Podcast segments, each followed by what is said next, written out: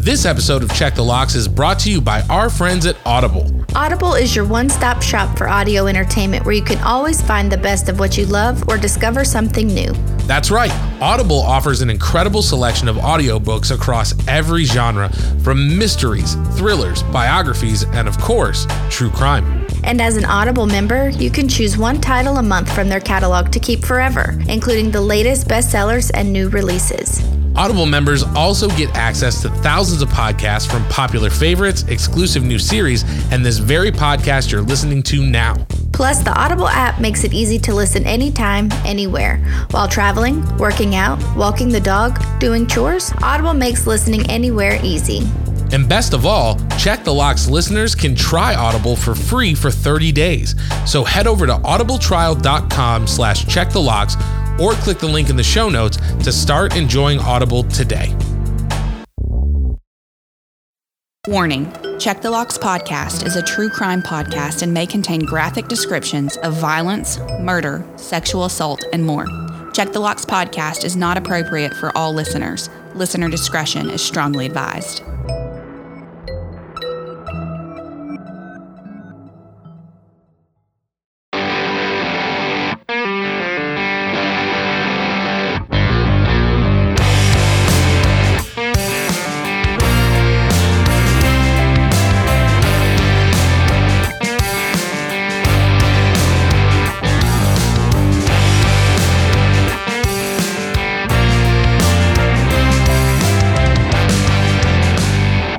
Welcome back to Check the Locks podcast. As always, I'm John Conner. I'm Olivia Cornu. Saying thank you for joining us this week as we dive into yet another truly terrifying true crime case. Olivia, before we get started, as always, it's wonderful to see you. How has your week been? How are you doing?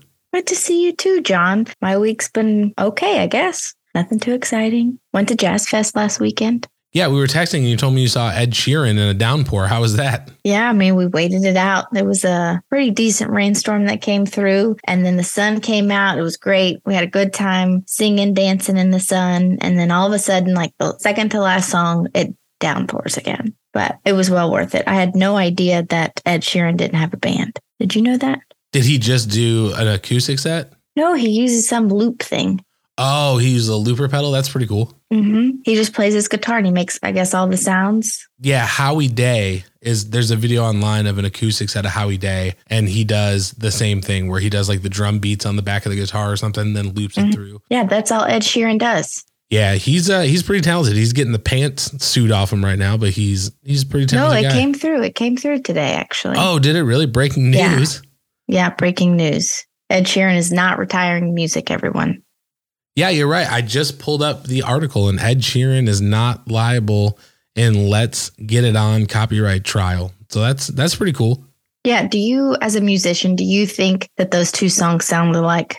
Because, like, for someone who doesn't really understand like the alphabet of what music is, they don't sound the same. So the chords are exactly the same. That dun dun dun dun. Those chords are the exact same for I forget the name of the Ed Sheeran song, but in Let's Get It On. The chords that they are playing on guitar mm-hmm. exactly the same. The melody is different. And in all fairness, as someone who you know plays music and stuff like that, most pop music is the same four chords. It's G, C, D, and E especially in the pop world, it's really hard to prove that someone has like stolen something because the majority of that music is played in these four chords. Maybe you put a capo on it or something like that, but it's all very similar. Interesting. Well, as a person who wasn't a huge fan of Ed Sheeran and just saw him live, I was a huge, I'm a huge fan now. Like his music is great. He has a new album coming out. I feel like I'm promoting Ed Sheeran and I like just heard the man sing for the first time. But so cool. He's like a cool dude. He's had a rough couple years, but anyways, I'm short on time. Nope, I'm not short You're on not time. short on This is- time. This is a full episode. No, but I will say the last thing I'll say about it is that song sounds similar enough that there's a video online of Ed Sheeran playing that song and then going into Let's Get It On and then going back into that song. So like he knew Ed Sheeran did it. Yes, he did it as like a medley. So he knew like the chords were there, but that doesn't mean it's like a blatant ripoff. It's just like, oh, I like these chords. You know, it's crazy. It happens all the time, and it most of the time it is dropped because it's just a crazy premise. But Yeah, I mean, both of the songs are very popular songs. Who cares? Both people have made a lot of money. No, I definitely agree. Yeah, and I mean Marvin Gaye is not alive anymore. I know it's the guy who wrote the song with him. It was his family's estate that was going after him and stuff like that. But uh, anyway, we're almost five minutes into the episode and we've been yeah. talking about Ed Sheeran. Maybe we should talk about some true crimes, and that's what everybody's listening for.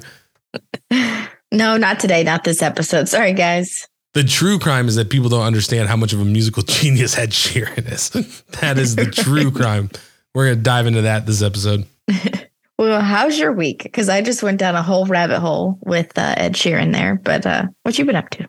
Um, my week's been good. I've just been working. I'm still getting over this cold. Like my sinuses and stuff are all messed up. My throat is on fire, but we're making it through. Just ready to get to the weekend. And I've been looking forward to tonight and recording these episodes and getting to hang out. Like I say all the time, it's one of the highlights of my week. So feel really good about the case that I brought this week. I feel like it's pretty in depth. I feel like some people may know about it, maybe some don't. So I thought it'd be cool to bring, but I'm just excited to be here and ready to get into it. Yeah, I'm pretty excited because I'm pretty certain that I looked this person up before and kind of like read about it and thought, oh, I need to do this at a later time. So I'm excited to like really hear about it and see if it's what I think it is. Yeah, and I actually heard about this case, and I'll talk about it a little bit at the end of the episode. But there was a really weird TV show that I watched that talked about this, and I don't want to spoil it just yet. Mm-hmm. But I'll talk about it towards the end. But also, Netflix had a docu series about killer roommates. Mm-hmm. that came out. And this is one of the cases that was in there. And I had heard about it before, and then the documentary went into a little more detail about it. So I thought it would be fun to really do a deep dive and bring it here, bring it to our listeners for people who may not have heard about it. Yeah, well, let's jump right in. Awesome. So on November 11th, 1988, police paid a visit to 1426 F Street in Sacramento, California. The home itself was a charming Victorian painted light blue with white trim. Flowers filled the front yard, and a miniature windmill spun lightly in the breeze of the day. When officers knocked on the door, they were greeted by a small white haired woman. On her face were thick round glasses. She was the landlady of the home, Dorothea Puente. Now, the police were no strangers to the home. They had been there roughly a month earlier doing a welfare check on a tenant, 51 year old Alvaro Montoya. Now, Montoya was developmentally disabled, and an outreach counselor with Volunteers of America had helped him to secure residence at this woman's boarding house. When the counselor hadn't heard from Montoya in weeks, she reached out to the police and filed a missing persons report. Now, when the police originally visited the home, Dorothea Puente offered several stories about Montoya's whereabouts. She told authorities that Montoya had traveled to Mexico shortly before the counselor had filed that missing persons report. Now, during that visit, a tenant staying at the boarding home originally backed up Puente's story, but to the shock of police, that same tenant secretly slipped them a note. And according to that note, Puente was forcing him to lie. And this wasn't the first tip the police had received about Puente. A few months prior, police were told that Dorothea was killing tenants and burying their bodies in her backyard. However, because the tip came from a heroin user, the police didn't find the claim to be credible. But on the November 11th visit, police would learn just how wrong they were. This time, police were there to search the small backyard. Armed with shovels and other excavating tools, police began to dig, and it wasn't very long before they found a human leg bone and a decomposing foot. Dorothea Puente was immediately brought in for questioning but denied having anything to do with the remains found in the home. But because of her age and the fact that her home had tenants coming in and out, police released her. But the next day, this case would get even darker. So, Olivia, before we go any further, I wanted to stop, just pick your brain. What are you thinking so far as we're diving into this case? Yes, I did look up this case one time and read about it, um, but I didn't like deep dive into it. I was like, oh, this is really interesting. I'll move it and use it for a later time. So I'm really excited that you're doing this one. So I just want to hear the details. But I think Dorothea is guilty. That's my first assumption. right off the bat, you're like, Dorothea did it? Yeah, 100%. Well, let's talk a little bit more about Dorothea Puente. So she was born Dorothea Gray on January 9th, 1929 in Redlands, California. Her childhood was nothing short of traumatic. At eight years old, her father died of tuberculosis, and the next year, her mother would die in a motorcycle accident only a few days after Christmas.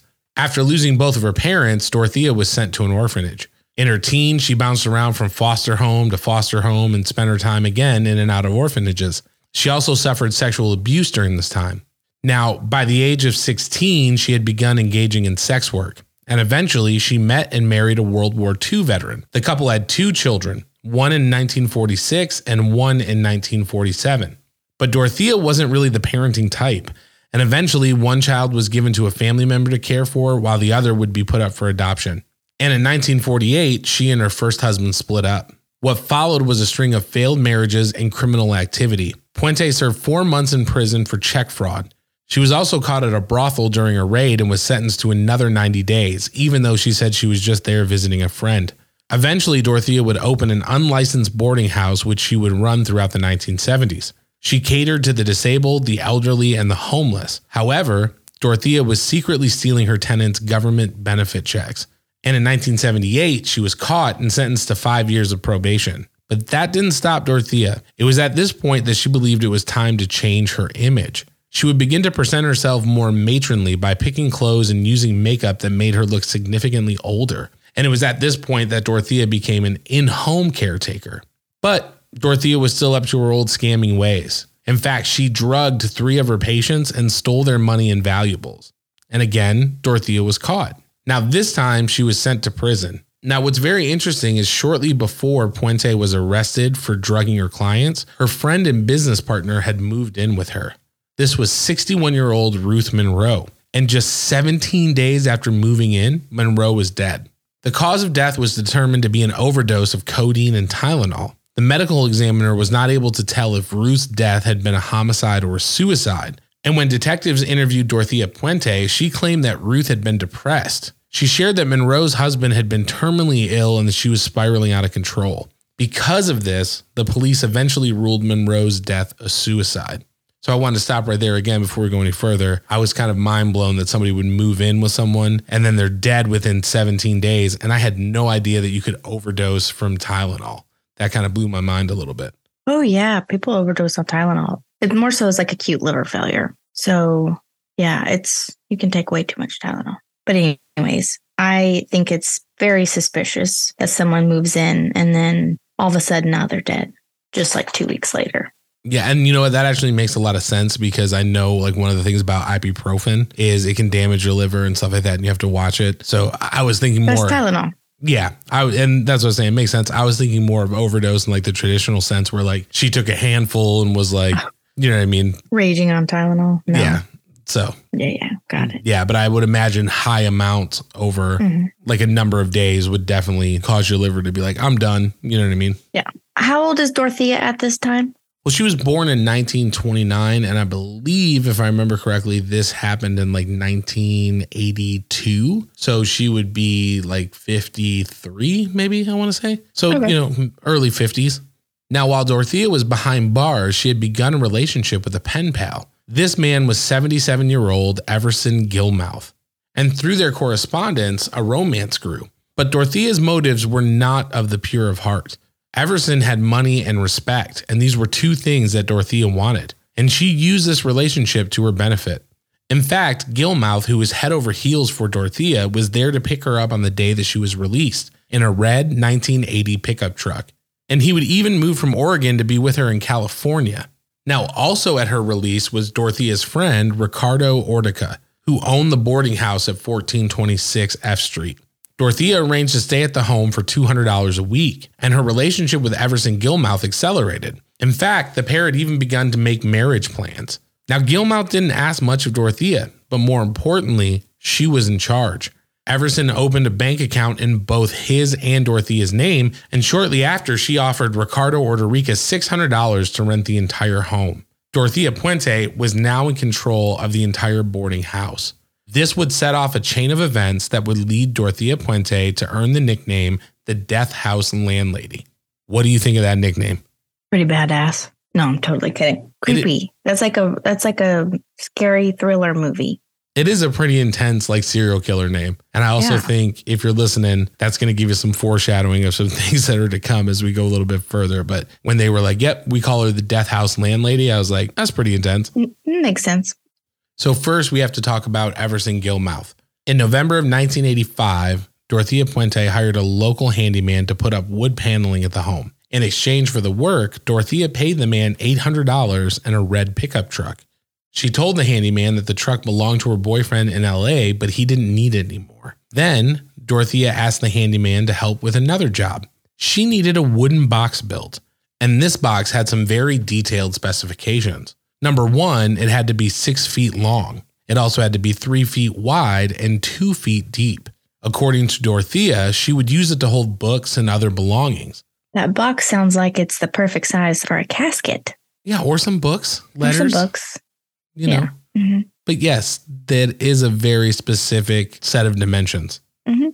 Now, the handyman obliged and the box was built. And when he arrived the next day, it had actually been moved to an upstairs room in the home and nailed shut. She asked the handyman to help her move the box to a storage unit. And again, the handyman agreed. But on the way to the storage unit, Dorothea asked the man to pull over near a river. She requested that they throw the box into the water. And according to Dorothea, the box was filled with old letters and junk that should have been thrown out years ago. And again, the handyman agreed. Now, on New Year's Day of 1986, and remember, this box was built in November of 1985, so it's a couple months later. Two men were out on the river fishing when they noticed the box halfway submerged in the water. And when they approached, they immediately detected a rancid odor. They called the police, who arrived and pulled the box out of the water. And when they pried it open, they found the remains of a man. He was wearing only underwear. The body was wrapped in a white sheet and bound with electrical tape. Also, the remains were mostly decayed. The police had no way to identify the body at the time, and it would be listed as a John Doe. Later, it would be determined that these remains were, in fact, Everson Gilmouth. Now, Dorothy Puente would continue to collect his pension. She would even write letters to his family, explaining away Everson's absence by telling them that he was having some serious health issues. And around the same time, Dorothea took in about 40 new tenants. These were people who were mostly addicted to alcohol or other drugs. Now, it's important to remember that she was making a decent living running the house, but Dorothea had a lavish lifestyle and she would spend money quickly. So she devised a plan. She would collect the mail before anyone had a chance to notice that it had come. Once she had all the government support checks, she would hand small amounts of money out to the tenants, just enough to get them to the local bar. Then she would call in an anonymous tip and the tenant would be arrested. This would usually result in the tenant being held in jail for 30 days, during which time Dorothea would pocket the remainder of their benefits money. And over several months, the boarding house on F Street became the site of several mysterious disappearances. On August 19th, tenant Betty Palmer never returned from a doctor's appointment. She was 77 years old. Weeks later, Dorothea Puente was discovered cashing in on Betty's social security with a suspicious ID. It had Dorothea's photo, but Betty Palmer's name. In February of the following year, Leona Carpenter was discharged from the hospital and placed in Puente's care. Dorothea made a makeshift bed on the couch as a temporary living space, and two weeks later, the 78 year old woman went missing and was never heard from again.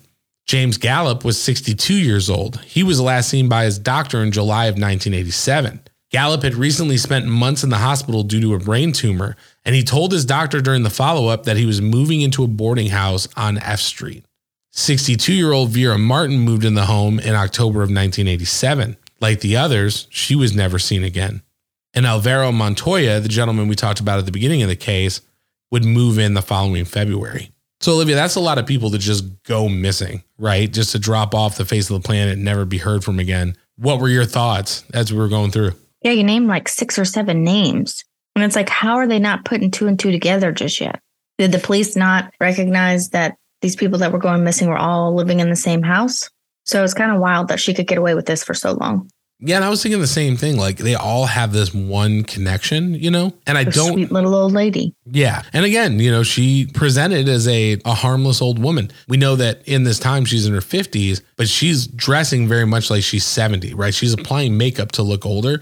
So she's very much presenting herself as this like old woman. Right. But it's just crazy to think that all of these people disappeared who all had this connection in this one place. And I honestly don't know if maybe it's just a little bit of ageism where because they were so old, maybe they didn't have people who were calling and reporting them missing, you know, like somebody in their 20s or 30s would. Right, Or, right. you know, because they were older, maybe it just didn't have the same sense of urgency with authorities, but it's definitely strange. For sure. Well, keep going. Let's let's hear what happens. So now we flash forward back to November 1987. Again, after Dorothea Puente was questioned by police, she was allowed to return to the boarding house. Now, the next day on November 12th, police again arrived at the home on F Street. And as the digging in the backyard continued, Dorothea made a request. She told police that she was supposed to meet her nephew for tea at a local restaurant. Dorothea asked detectives if she would be able to leave and join him while they continued the search. And surprisingly, the police agreed. And shortly after Dorothea left, police made yet another shocking discovery. Another body was found buried in the backyard. But now it was too late. Dorothea Puente was in the wind. Police would continue to excavate the backyard, and in total, seven bodies, including Montoya's, would be found buried in Dorothea Puente's backyard. Post mortem examinations found that the victims had large amounts of flurazepam in their system. Now, flurazepam is a benzodiazepine like Klonopin or Xanax, so the equivalent of something that you know may be available today. Dorothy Puente had slowly poisoned her tenants by lacing their food with a prescription drug. The victims were later identified as Leona Carpenter, Alvaro Montoya, Betty Palmer, James Gallup, Vera Martin, as well as 64 year old Dorothy Miller and 55 year old Benjamin Fink. Detectives also discovered that Dorothea had cashed over 60 benefit checks belonging to her deceased tenants. And in my research, I found that she had made over $87,000. And that was $87,000 in 1987, which is the equivalent to $231,159 today. So Dorothea was balling back then. Yeah. I mean, that's a hell of a lot of money. Mhm. Now, as the investigation continued, Dorothea was laying low. And after the murders became public, the community was outraged that Dorothea had escaped. Now, at this time, the police were unaware that Dorothea was holding up in a hotel room in downtown Los Angeles. She stayed inside watching TV and only went out for food. But eventually, boredom set in, and Dorothea called a cab and headed to a bar in the area. Now, what's funny is that she dressed up and put on makeup. She wanted to feel fancy because she had been locked in this hotel room laying low for so long. And this made her stand out amongst the patrons in the shady bar. Eventually, she struck up a conversation with the man. Dorothea introduced herself as Donna Johansson, and the two talked for hours. And it was then that Dorothea turned on the charm. When she told the man that her heels had been worn down from walking around the town all day, he walked her across the street to a repair shop to have them fixed. Dorothea then steered the conversation to the man's financial situation, and she learned that he was receiving benefits and told him that she could show him how to increase the amount that he was receiving. Now, the man was definitely impressed with her knowledge, but he began to become suspicious that she knew so much about committing fraud. And as the conversation continued, Dorothea talked of getting together for Thanksgiving. She even suggested that the pair move in together. This is all happening in one night. She's at a bar over a couple hours talking to this guy, yeah. Okay. Now, at this point, the man became uncomfortable and he found an excuse to leave. When he returned home, the mysterious woman weighed on his mind. It was then that he turned on the TV to find her face on the news. Now, what is really interesting is instead of calling the police, the man called CBS News. And on that call, he spoke with editor Gene Silver. Now, after sharing his tale about this mysterious woman that he met in a bar, Silver suggested that the man watch the news story on TV to be sure. He also shared a photo of Dorothea with him. And once he made a positive identification, Silver made his move. He gathered a camera crew and he called police, and both set out to room 31 at the Royal Viking Hotel. It was at this point that Dorothea answered a knock at the door, only to be blinded by the light of TV cameras. And when detectives demanded identification, the game was over. Within hours, Puente was on a jet chartered by the news outlet and headed back to Sacramento. When talking to police, she admitted that she cashed checks, but she claimed that she never killed anyone. I used to be a good person, she said. Once in Sacramento, Dorothea was arraigned. Now, her defense argued that the case had become a media circus. They claimed it wouldn't be possible for their client to have a fair trial. But in June of 1990, the presiding judge ruled that the trial would go forward, and Dorothea was charged with nine counts of murder.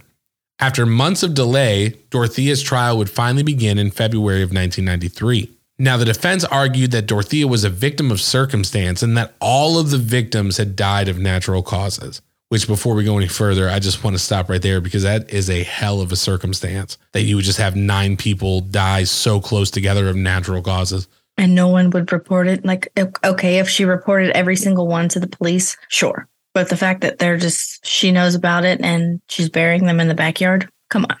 Yeah, and that was my thought. Like, if you work in a nursing home, making those kind of phone calls to like the police and the coroners and letting them know like someone's passed away is probably a pretty normal thing. What is Yeah. not normal is someone dying of quote natural causes. and the Nobody, landlord burying them in the backyard. right? Nobody gets a phone call, but they're in the garden, Yeah. And their checks are still getting cashed. Right? Hello. So naturally, the prosecution called out Dorothea's true nature. They argued that she was evil and a cold person who only opened her boarding house to steal the benefits of others. Now, after hearing 153 witnesses and reviewing 3,500 pages of evidence, the jury finally retired to make their decision. Days passed with no word, but on August 2nd, 1993, the jury passed a note to the judge that stated the following We, the jury, are deadlocked on all nine counts. We would like further instructions. Now, obviously, when that note came in, the defense jumped on the opportunity to have a mistrial declared, but the judge denied it. The advice that the judge provided to the jurors was simple go back and try again. And on August 26th, the jury delivered that final verdict, but they were only able to come to a decision on three of the charges. Dorothy Puente was found guilty of murder in the first degree of Ben Fink, guilty of murder in the first degree of Dorothy Miller, and guilty in the murder of second degree for Leona Carpenter. Because the jury could not reach a decision on the other six counts, the judge ruled those as mistrials. And due to this, many of Dorothea Puente's victims did not get justice in the end. On December 11, 1993, Dorothea Puente was sentenced to life in prison without the possibility of parole. She died on March 27, 2011, in the Central California Women's Facility in Chowchilla, California. Now, I don't know if you remember, but this was that interesting side note. At the beginning of the episode, I was telling you that I had first heard about this case on a rather weird television show. Mhm. Have you ever heard of the show Murder House Flip? No. Yeah, it's on the Roku channel. So if you have a Roku TV, there's like a Roku channel and you go there, search. I checked it today, it's still there. And there are these little mini episodes where these two designers go to homes where these terrible crimes have happened Mhm. and they renovate the home. An older couple actually bought this house to have like their grandkids over and stuff like that. They went in and completely renovated it. The backyard man. is now like just a giant gazebo. There's no trace anything. They put a swing set for the kids in the front. It's just crazy because this house that was once this horrible place of horrors is now a safe and loving environment. So if you have access to the Roku channel, you want to see what the house looks like, you want to see what they've done to it, it's definitely worth checking out. And I do think you can download the Roku app on like Samsung TVs and stuff like that. So Mm, Okay. so this episode's getting a lot of plugs for Ed Sheeran and Roku, neither of which sponsored this podcast. So. Shout out to both of you. Right. But that's it, Olivia. That's this week's case. Talk to me a little bit about what you're thinking. You know, what are your thoughts? This is wild. Like, I just don't get how she got away with it for so long and how they just like blew her off. Like, okay, whatever, this is just happening and not really putting two and two together.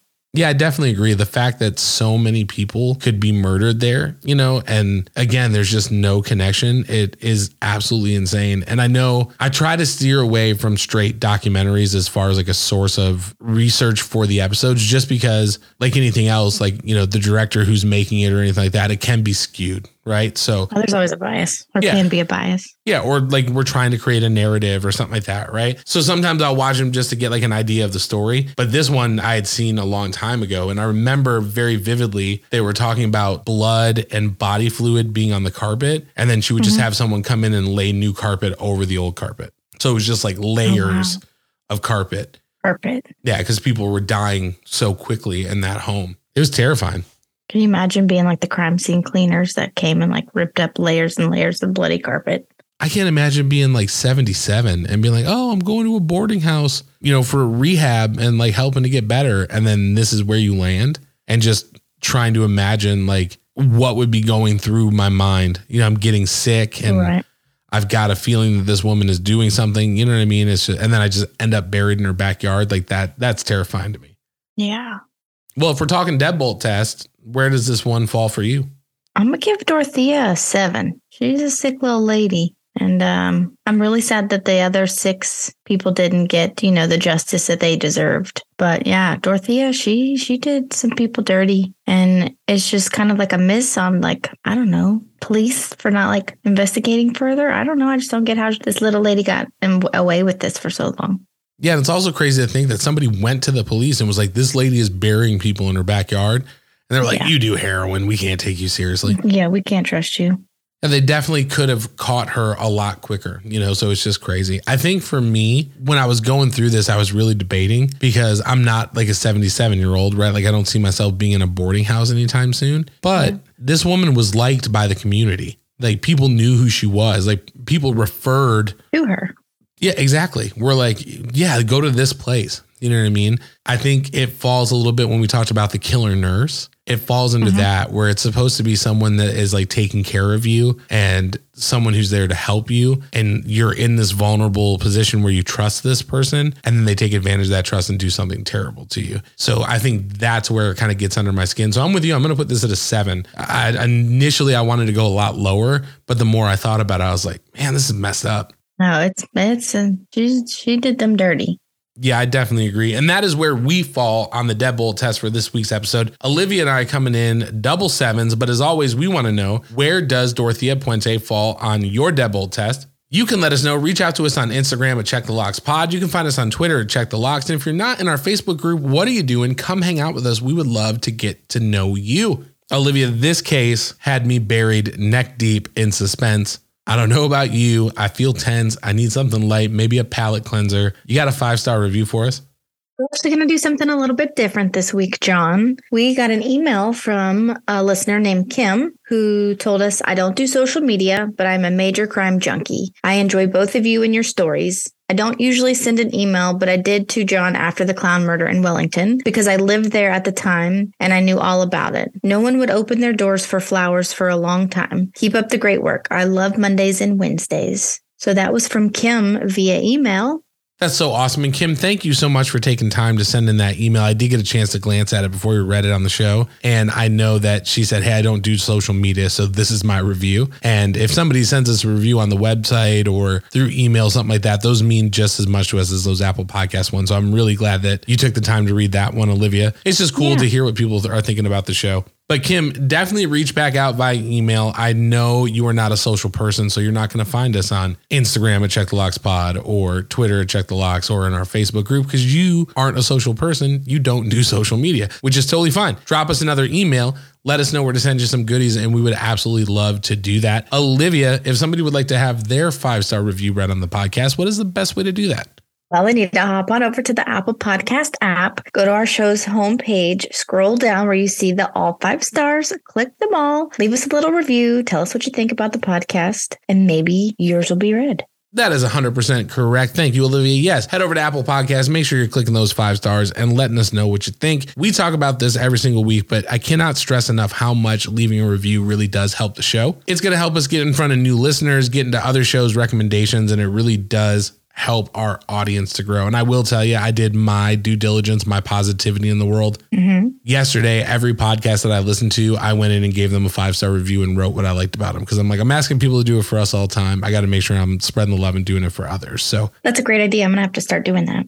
yeah. And I was just thinking, you know, it helps us so much. And if there's content creators out there that you really like, it is a great way to help them as well. Because again, you know, if we get put into a recommendation under Dateline or something of that nature, that really does help people to find us. So if you have taken the time to leave us a review, thank you so much from the bottom of our hearts for doing that. And if not, just like Olivia said, head over to Apple Podcasts, leave us that review. If you need a cheat code, go into the show description. There is a link that will take you right there so you can leave that review. And speaking of supporting Check the Locks, if you would like to financially support the show, you can do so by becoming a patron. Head over to patreon.com forward slash check the locks to get signed up today. Got a lot of great tiers, a lot of really cool benefits. We have exclusive t shirts, coffee mugs, stickers, plus you get ad-free episodes that come out the day before the normal feed. So if you like true crime, you want to hear it a little earlier, you want to hear it without those ads, that's a great way to do it. Also, we just posted our one year anniversary blooper reel. So if you want to hear Olivia and I curse really heavily, mess up a lot, and just laugh at each other, that is a great way to do that as well. So again, that's patreon.com forward slash check the locks. Like how you have to bribe our listeners with Olivia cussing. Yeah, if you want to hear Olivia drop some F bombs, that's the place to do it. If you don't want to hear Olivia drop some F bombs, then just keep listening to this. Don't go to it. And as always, if you cannot financially support Check the Locks, we definitely understand, right? Just listening to the show, sharing what we do with your friends and family means just as much, if not more. So if that is you, you're hanging out with us every week, you're posting in the Facebook group, you're telling your friends about it, just know from the bottom of our hearts, we honestly and truly appreciate that more than you could ever know. So thank you so much for doing that.